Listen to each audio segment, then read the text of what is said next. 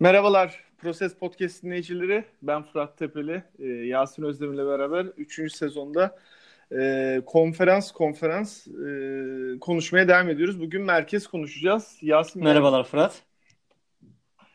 Merkezde iki tane başı oynayan takım, bir tane orta seviye, iki tane de e, tanking demeyeyim ama işte anladınız o tarzda takım var. E, Milwaukee ile başlayalım mı abi? Tabii ki başlayalım. E, Milwaukee Bucks geçen yıl 60-22 bitirdi abi ve Doğu finaline çıkmışlardı. Doğu finalinde de aslında Toronto'ya karşı onlar daha e, kağıt üzerinde önde görünüyorlardı ama Kawhi Leonard'ın yaptıkları ortada. Ki e, guard rotasyonunda da e, sıkıntı yaşamışlardı. Milwaukee cephesi özellikle Eric Bledsoe sağ olsun sezon sonunda dediğime geldi. E, beni kara çıkarmadı, lafımı kara çıkarmadı.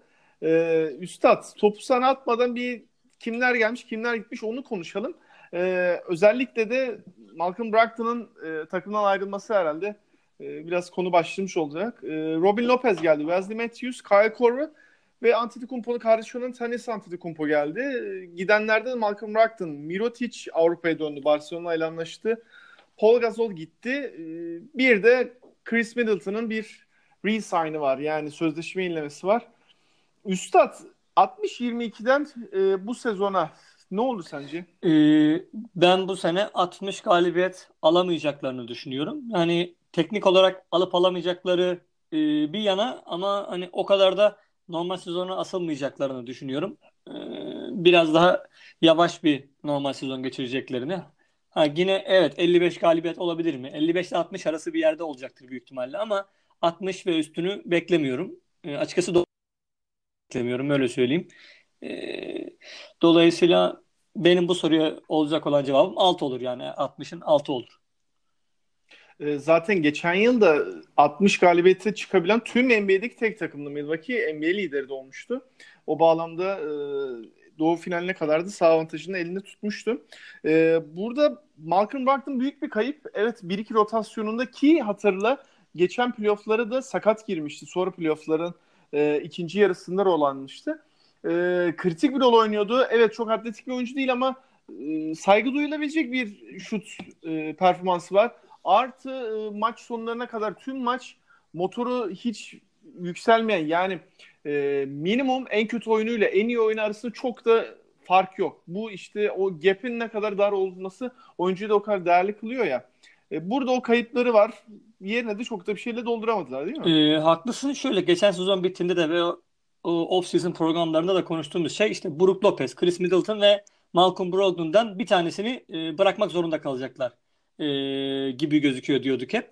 Hani Middleton ve Brook Lopez'le anlaşmanın yolunu seçtiler. E, Brogdon 4 yıl 85 milyon dolara Indiana'ya gitti. Onu da büyük ihtimalle konuşacağız. Bence burada asıl sıkıntı olan taraf stratejik olarak baktığımızda hani gruplarındaki bir rakibine kaptırmış olmaları Brogdon'un açıkçası sıkıntı. Mesela Batı'daki herhangi bir takıma gitseydi bu kadar onlar açısından yaralayıcı olmayabilirdi. Hani yerine dolduramadılar orası ayrı ama en önemli sebep bence e, rakiplerine kaybettiler ve yerine dediğin gibi e, orada yani ilk 5'in 4 oyuncusu belli şu anda ama Brogdon'un yerine kimi koyacaklar belli değil. İşte favori belki orada Wes Matthews gözüküyor. Ama Wesley Matthews da ne kadar size e, bu seviyede garanti bir katkı sağlar soru işareti. Abi haklısın. Bir de sana şöyle bir soruyla geleceğim. Şimdi Eric Bledsoe'nun ne kadar güvenilir olmayan bir oyuncu olduğunu artık herkes farkında. E, playoff'lar geldiğinde, clutch time'lar yaklaştığında 1-2 pozisyonunda kimi oynatacaksın? Yani topa birden fazla yön veren anlamında. Burada evet George Hill bir alternatif.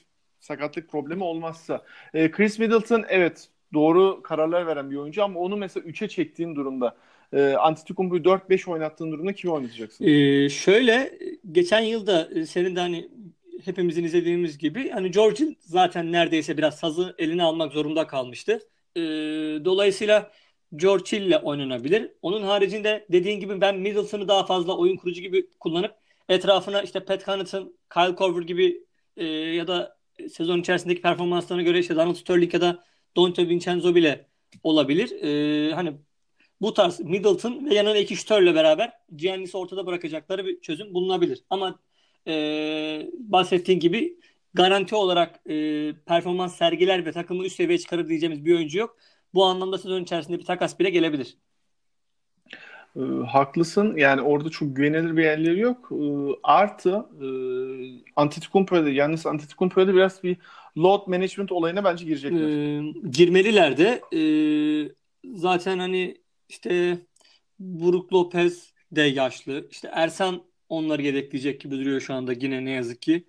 Ee, işte Ruben Lopez'i aldılar. O da hani standart klasik bir 5 numarası yok aslında e, Milwaukee'nin. Belki o ufak da olsa 5-10 dakikalık sürelerde de olsa orada hani biraz daha boğuşacak ve e, Giannis'i ve Brook Lopez'i birazcık rakip uzunların dövmesinden kurtaracak bir çözüm olarak düşünmüş olabilirler.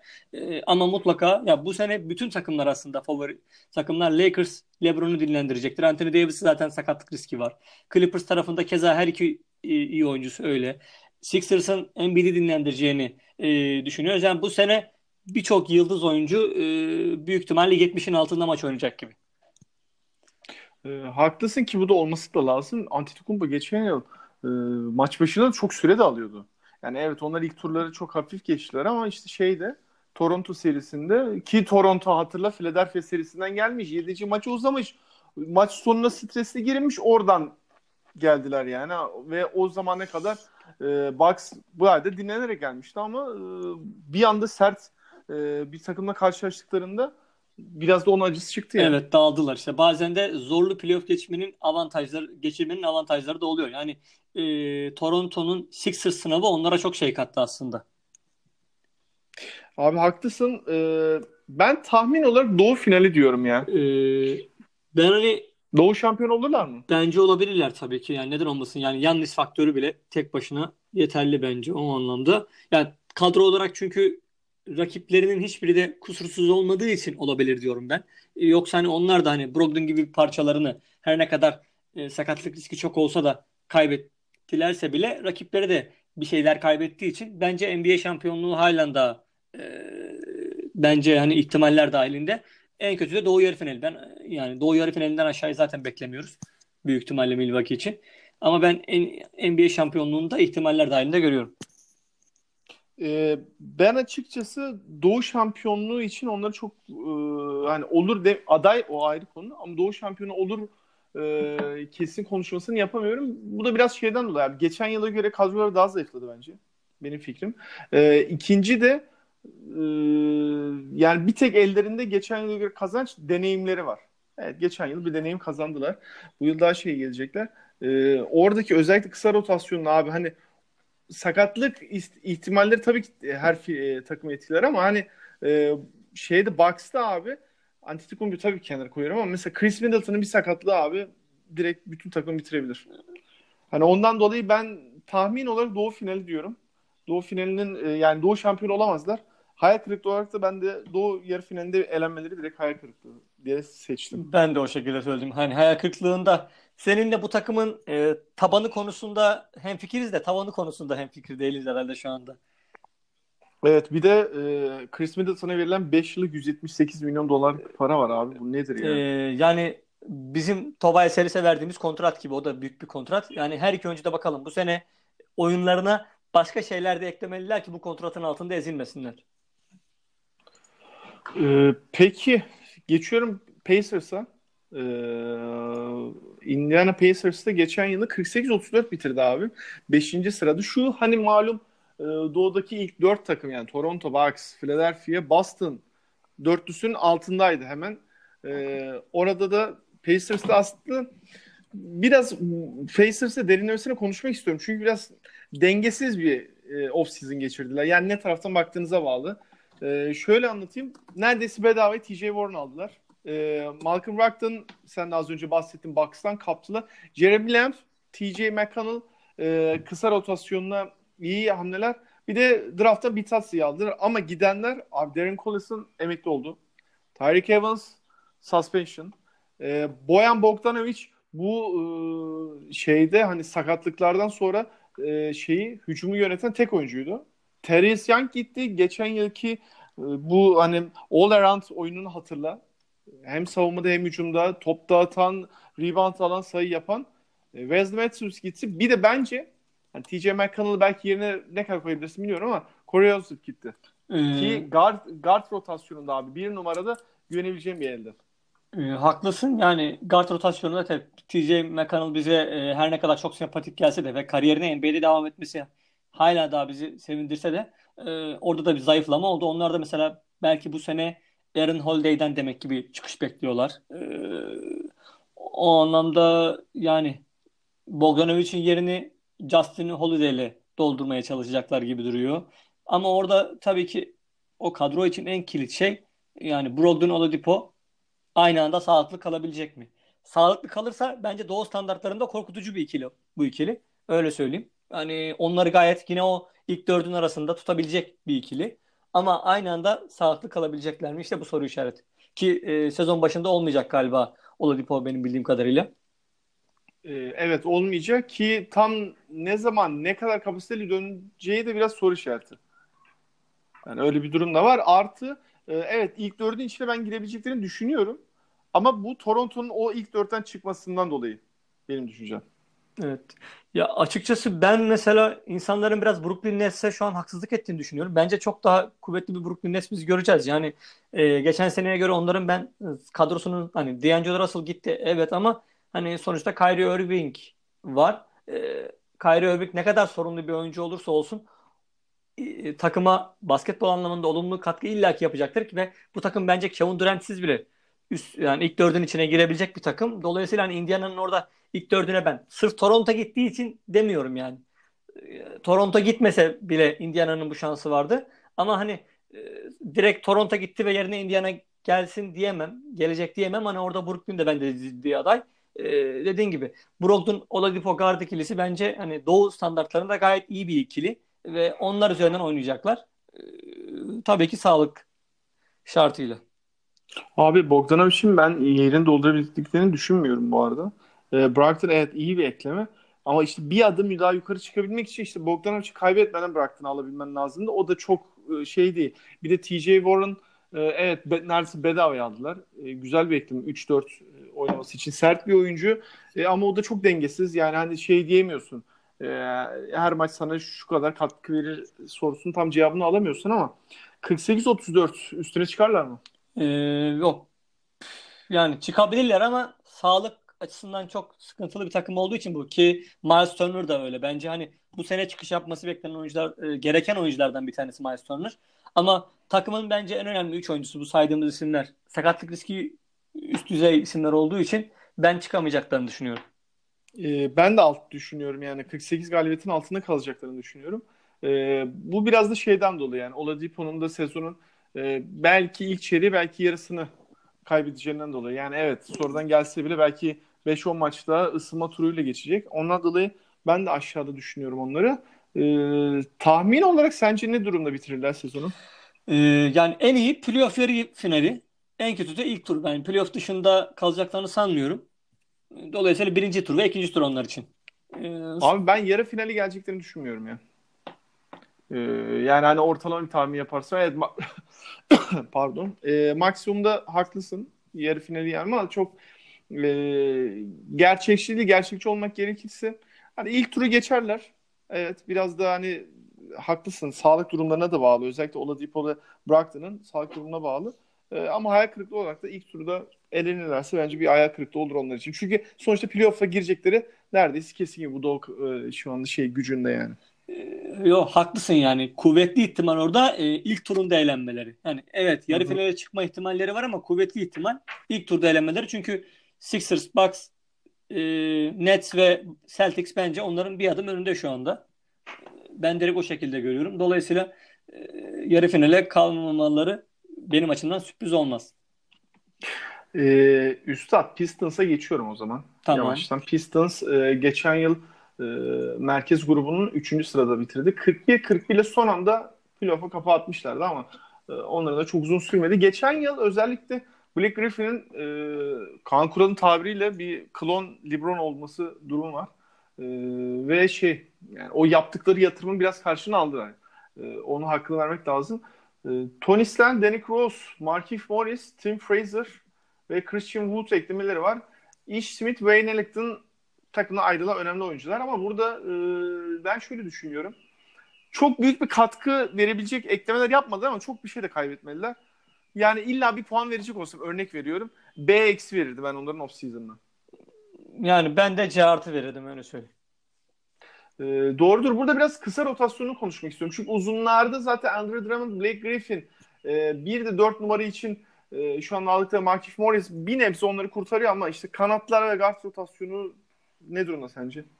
Ya şöyle bir takım oyun kurucu yedeği olarak hani Reggie Jackson'ın yedeği olarak Derrick Rose'u düşünüyorlarsa bence çok fazla artık konuşmaya gerek yok ve e, kanat rotasyonunda da Joe Johnson eklemesi yaptılar. Yani ki ben Joe Johnson'ı e, çok seven bir basketbol severim.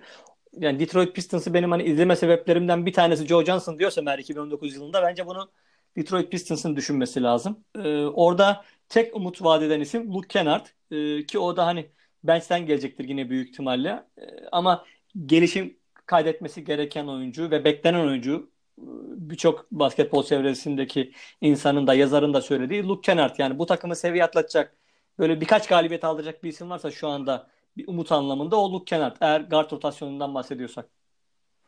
Ee, abi haklısın. Bu arada doğru diyorsun. Ben Joe Johnson'ı kaçırmıştım. Hı-hı. O da Big Three turnuvasından sonra e, MVP olduktan sonra Pistons'la anlaştı.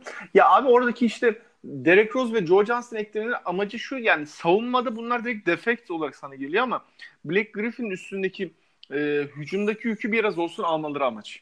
Yani orada e, işte belki iki turnike, iki orta mesafe sokup bir nebze üstünden yükü almaları amaçlanıyor. Ama evet abi guard ve e, kanatlar çok zayıf ya. Yani orada büyük defekleri var. Playoff'a kalırlar mı? Ee, yani kalabilirler tabii ki Doğu'da. Yine Black Griffin sağlıklı kalırsa. Ee, kalabilirler. Ben kalınmazlar diyemem. Çünkü o 7-8 yine Doğu'da e, vasatların mücadelesi olarak geçecek. Ve yine ortada yani o 7-8 dediğin gibi yani. Ee, 41-41'i peki geçerler mi? Geçemezler. Ben geçerler diyorum ya. Ben geçerler diyorum. Şundan dolayı diyorum. Evet çok bir ekleme yok ama bir tık bir tık üstüne koydular ya o da şundan dolayı yani ee, kaybettikleri Ish Smith, Wayne Ellington. Wayne Ellington evet biraz bir katkı veriyordu ama Ish Smith son sezon hiçbir şey vermedi abi. Orada işte Derrick Rose hamlesi evet bir tık üstüne koydu guard rotasyonunu. Yani çok böyle e, bütün sorunu çözdü anlamına demiyorum. Yanlış anlaşılmasın ama e, Markif Morris, Tim Fraser, Tony Snell mesela Tony Snell'in oradaki eklenmesi çok iyi. E, tam bir pislik savunmacı böyle böyle hani pis işleri yapacak. E, artı evet Joe Johnson eklemesi de hücumda bir tık daha rol olacağı için yani hani geçecek de 42-43 galibiyet civarlarında çıkacaklarını düşünüyorum ben. Yani evet ucu ucuna da olsa geçebilirler tabii. Bir de benim yapacağım ekleme e, bu sene drafttan draftın en genç oyuncusunu seçtiler. Sekou Dumbaya isimli bir oyuncu. Yani onu e, o da belki sürpriz bir katkı verebilir. Bu sene için olmasa bile onlar için güzel bir yatırım olabilir. Ki onların böyle evet. kumarlar oynaması lazım. Abi muhtemelen e, %90 diyelim. E, ilk turda eğlenecekler. E, ama herhalde hayal kırıklığı da yine de playoff'a giremek olacak değil mi? onlar için evet yani ben en iyi playoff ilk turu en kötü de Doğu 10'unculuğu açıkçası. Daha aşağıda inmezler ee, gibime geliyor. Doğru diyorsun. Doğu 10'unculuğundan aşağı inmezler. Yani atıyorum e, Black Griffin'in bir sakatlığı, Derek Rose'un işte tutup da 40 maç oynaması durumunda bile evet o civarlarda kalacaktır yine. Andre Drummond orta alanı yine temizleyecektir. İşte Ray Jackson 10 maçın 3'ünde bir performans verecektir falan falan. Ee, peki abi Bulls'a geçelim yavaştan o zaman. Ee, Bulls'u biraz konuşmak istiyorum ya. Ee, bence güzel hamleler yaptılar. 22-60 bitmişti. Geçen yıl şu koç değişimleri falan o rezillikler falan hatırlıyorsunuz o dönemi. Ee, tutup da üstünden geçmeyeceğim ama biraz daha disiplin e, üzerine bir yapı oluşmaya başladı. 22-60 13. sırada bitirdiler Doğu'yu. Ve e, Thaddeus Young, Thomas Satoranski ki bunu özellikle konuşalım. Luke Cornett, e, Kobe White da drafttan geldi abi. E, net kayıp olarak Robin Lopez söyleyebilirsin ki o da ne kadar büyük bir kayıp bilmiyorum. Ya evet çok büyük bir kayıp değil. Hani kadro olarak senin dediğin gibi üstüne koyduğunu söyleyebiliriz. Ee, ya Bulls'un da şöyle bir şanssızlığı var diyeyim bir şekilde. Yani senelerdir aslında ben Bulls seçimlerini, draft seçimlerini çok beğeniyorum. Ee, ortalama üzerinde bir draft seçimleri yapıyorlar her zaman. Ee, geçen seneye göre daha geniş bir kadroya sahip oldular sezon başına göre o anlamda Teddy Young ve Satoranski gibi hani veteran eklemeleri de onların uzun vadede genç takımına katkı sağlayacaktır. E, ama yani beni bu takımda da çok böyle hani mesela Zach Lavin hayranı olmadığım için ben ondan çok bir şey de beklemediğim için beni çok heyecanlandıran bir takım ne yazık ki değil. Hani ben orada daha çok Wendell, Wendell Carter Jr.'ı, Kobe White'ı mesela bu sene merak ediyorum. Ee, bence takım hani ve Lauru Markkanen'i de katarsak bu üç oyuncunun üzerine gitmeli daha çok. Ama tabii sen şeyi seviyorsun. Genç oyuncu seviyorsun. Böyle drafttan yeni seçilmiş. Evet, biraz evet. daha ne yapacağı belli olmayan acaba ne göreceğiz sorusunu falan hoşuna gidiyor. Normalde e, orada şöyle abi Otto Porter, Zach Levin, e, Saturanski, Lore Markkanen ve Wendell Carter. Bu 5 hiç de fena bir 5 değil ya. Haklısın. Yani yani bu takım mesela geçen senenin üstüne çıkacaklar. Hani bunu onu söyleyeyim. E, geçen sene aldıkları galibiyet sayısının üstüne çıkacaklardır. E, çok büyük bir aksilik olmazsa ki yani Markkanen böyle ve Otto Porter ikilisi, Markkanen ve Otto Porter ikilisi 70 maçı bulursa ikisi de e, bence hani 30'un galibiyetin 35 galibiyetleri de zorlayabilirler. Açıkçası öyle söyleyeyim. E, yani çünkü Doğu'nun alt sıralarında bu mümkün. E, ama bence işte sorun daha büyük ve yapısal. Yani bu takım acaba şampiyonluk e, olabilecek mi 10 sene içerisinde? Böyle parça yok burada. Bu takımı sürükleyecek ileride garanti bir parça yok. Vasat bir hamur yani aslında bu. E, haklısın. Biraz da şampiyonlukları tabii süperstarlar belirliyor abi. E, bu takımda öyle bir süperstar potansiyeli veren bir oyuncu yok. Doğru diyorsun. E, hepsi e, bir şampiyonluk adayına gitseler en iyi 3. 4. oyuncu olabilecek. Yani Otto Porter, Zach Lavin, işte e, Laura Markkanen gibi oyuncular. Ya da atıyorum Saturanski böyle 6. 7. oyuncu olabilecek oyuncular ama e, burada genç bir yapı var. Yani kötü bir yolda değiller ama hani böyle şampiyonluğa gider mi bu? Yani çok da bilemiyor insan. Mesela Denver'ı hatırla abi. E, hep orta sıralardan seçim yapıyorlardı. Ve orada evet yok hiç mesela onları artık şey yapıyor. Şampiyonluk adaylığına koyuyor. Niye? Bir tane süperstarları oldu bir şekilde çıkardılar onu. Burada da süperstar adayı Zach Lavin var en büyük. Çünkü bana Lauri Markkanen çok gelmiyor süperstar adayı. Hı hı. Ama Lavin de yani hani uçuyoruz kaçıyoruz şudur budur hani orta mesafe işte hemen hızlıca fast break üçlükle bitireyim diyor ama bir savunmada zayıf. İki winner bir oyuncu mu bilmiyorum. Ya tabii ki o daha gençliklerinin de verdiği şeyle o winner'lıklarına hemen karar veremeyiz açıkçası. Ee, yani dediğin gibi mesela Denver örneğinden gidelim. Onlar mesela senelerce çok iyi seçimler yaptılar. İşte yok içi 40'lardan buldular falan.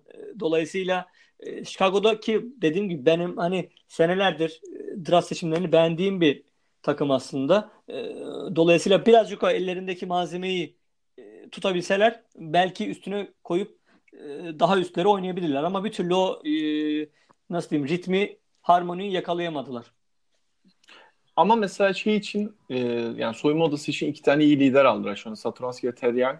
Onlar iyi hamleler. E, ki orta seviyede sayılabilecek bir paralarla aldılar. Yani Ted Young'a bu yıl yaklaşık e, 13 milyon dolar verecekler. Saturanski de 10 alacak. 3 yıllık 30 milyona imza attı. Oradaki bir hayal kırıklığı Chris Dunn, e, Jimmy Butler takısını hatırla. Timberwolves'tan almışlardı Zach Lavin'le beraber. E, fakat hiçbir şey vermedi abi ya. Yani evet ne yazık ki o Kristan hamlesi direkt olarak hayal kırıklığı oldu. Hem Minnesota için hem Chicago için ne yazık ki. E, bundan dolayı Thomas Satoranski'nin ben ilk 5 başlayacağını düşünüyorum. E, yani Kristan hani sezon içinde vereceği iyi performanstan dolayı belki ilk 5'e geçer ama bence Satoranski 5 çıkacak. Ee, sezon başında en azından. Tabii ki tabii ki yani direkt olarak Thomas Satoranski'nin o forma. E, belki işte Kobe White'ı orada yedek kart olarak hani 15-20 dakikalarda oynatacaklardır. Bir de Arcidiacono var tabii orada. Ama ben hani Satoranski ve Kobe White arasında geçer. İlk 5 mücadele istiyorum. Ki sezonun başında da o forma Satoranski'nin olur yani.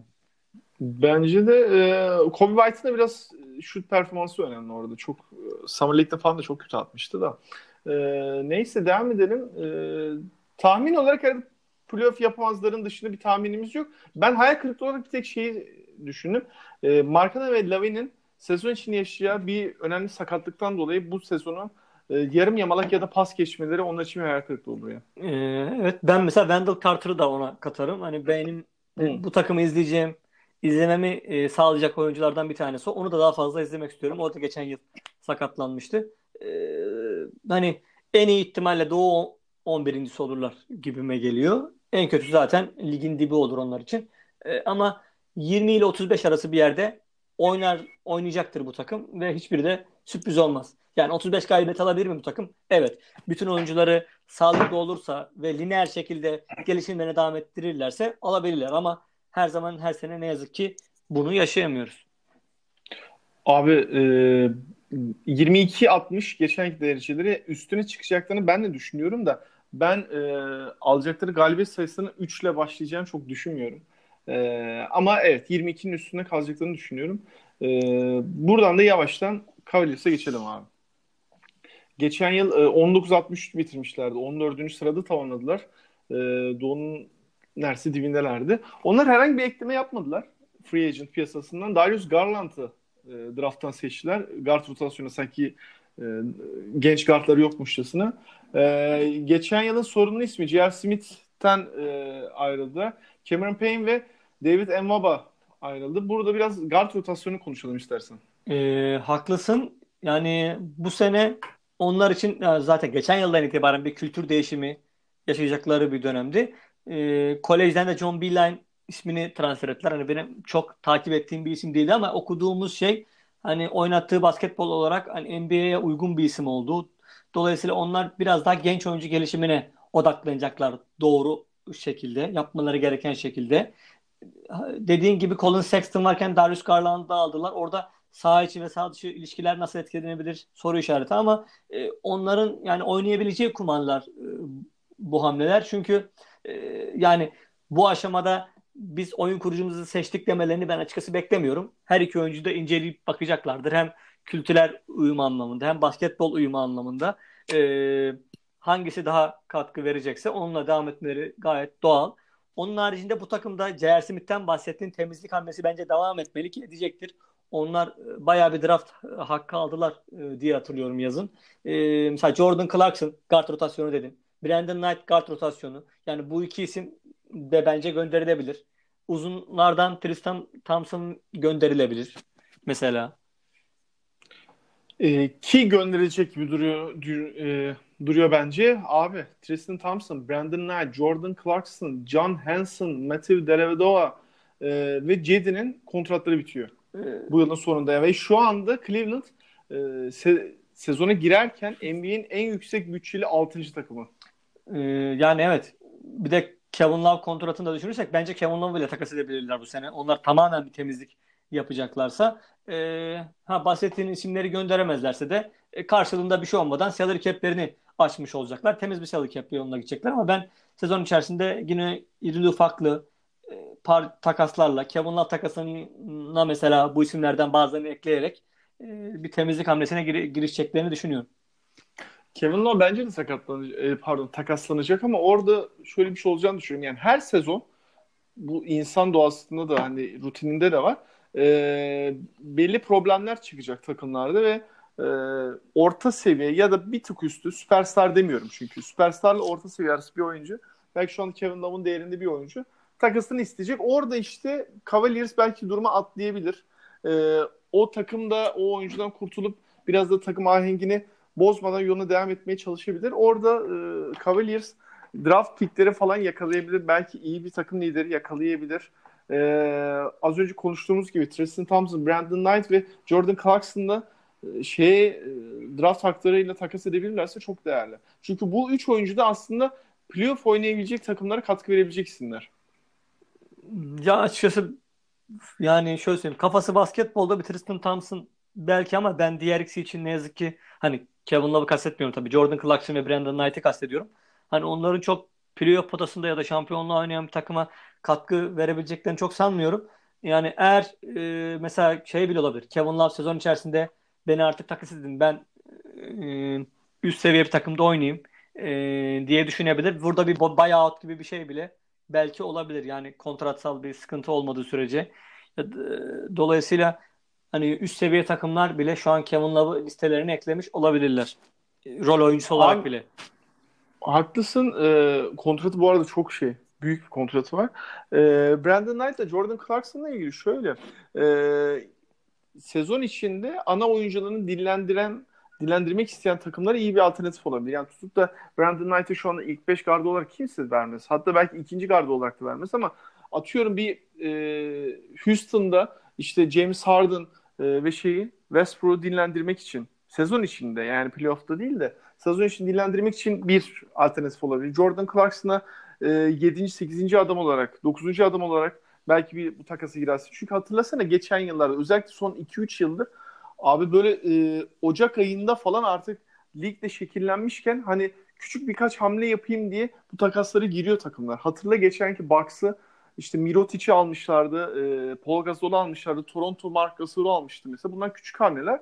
Bu tarzda bir takıma hani Ahmet tabiriyle iteleyebilirler yani. Yo, yo haklısın tabii ki bu tarz hani hamleler olacaktır ama işte Brandon Knight ya da Jordan Clarkson o oyuncu mu? Soru işareti. Ama hani e, Cleveland bence bu iki oyuncu için yani birer tane ikinci tur draft hakkı bile alacaksa gönderecektir ki zaten sezon sonunda kontratları bitiyor senin dediğin gibi. E, dolayısıyla e, herhangi bir parça almaları karşılığında bu iki oyuncuyu elden çıkartmak için yetecektir bence. Ki zaten e, hani Colin Sexton ve Darius Garland'ı belki e, yarı yarıya bile kullanabilirler point guard pozisyonu için. Dolayısıyla bu iki oyuncu lüks haline gelebilir orada. Aynen öyle haklısın. Biraz Cede'den konuşalım. Cede'nin e, kontrat yılı bu. E, şu anda 2.9 milyon dolar alıyor. E, fena da bir kariyeri gitmedi yani. Özellikle LeBron'un ayrılmasından sonra tabii dakikaları da arttı. İlk 5 başladı. Biraz da topu yönlendiren adam rolünde. E, çok eksikleri var ama e, her yaz üstüne koya koya gidiyor. Aklı oyunda. E, basketbol IQ'su çok yüksek. Dış şutlarını biraz daha geliştirmesi lazım. Atletizmi NBA için orta seviyede kalıyor ki Avrupa için atletik bir oyuncuydu. E, bu noktada ben Cidi'nin kontrat kapacağını düşünüyorum ve yaklaşık yıllık 7-8 milyon dolar civarında bir kontrat kapabileceğini düşünüyorum. Hmm, ben de öyle düşünüyorum. Yani Cedi mesela Boyan Bogdanovic'i kendine örnek alabilir. Yani o da aynı şekilde ayakları yavaş bir dış Avrupalı dış oyuncu Avrupalı bir dış oyuncu olarak lige gelmişti. Ama Boyan Bogdanovic ne yaptı? Olabildiğince şutunu geliştirdi. Cedi'nin de olabildiğince şutunu geliştirmesi. Yani o ceza açlığını %38 ile 40 seviyelerine çıkarttığı zaman diğer bütün eksikleri zaten görmezden gelinecektir. Ama istikrarlı bir şutu olması lazım. E, haklısın. Kariyer olarak kariyer olarak Boyan Bogdanovic çok doğru örnek. Haklısın. E, ona göre de artısı oyun zekası daha yüksek. Daha point guard gibi top dağıtım özelliği var. O açıdan şey ama tabii Boyan Bogdanovic de NBA'ye geldiğinde fiziken çok gelişti abi. Çok kalınlaştı. Hatırla Fenerbahçe'deki zamanını. O şu anda hiç alakası yok. Yani Cedi'nin de biraz daha belki daha da güçlenmesi lazım. Tabii ona göre e, NBA'deki şu son e, güçlenme antrenmanları tabii en son teknoloji ilerliyor. Yani orada yedikleri yemeklerin e, küsuratlı kalorilerine kadar hesaplanıyor.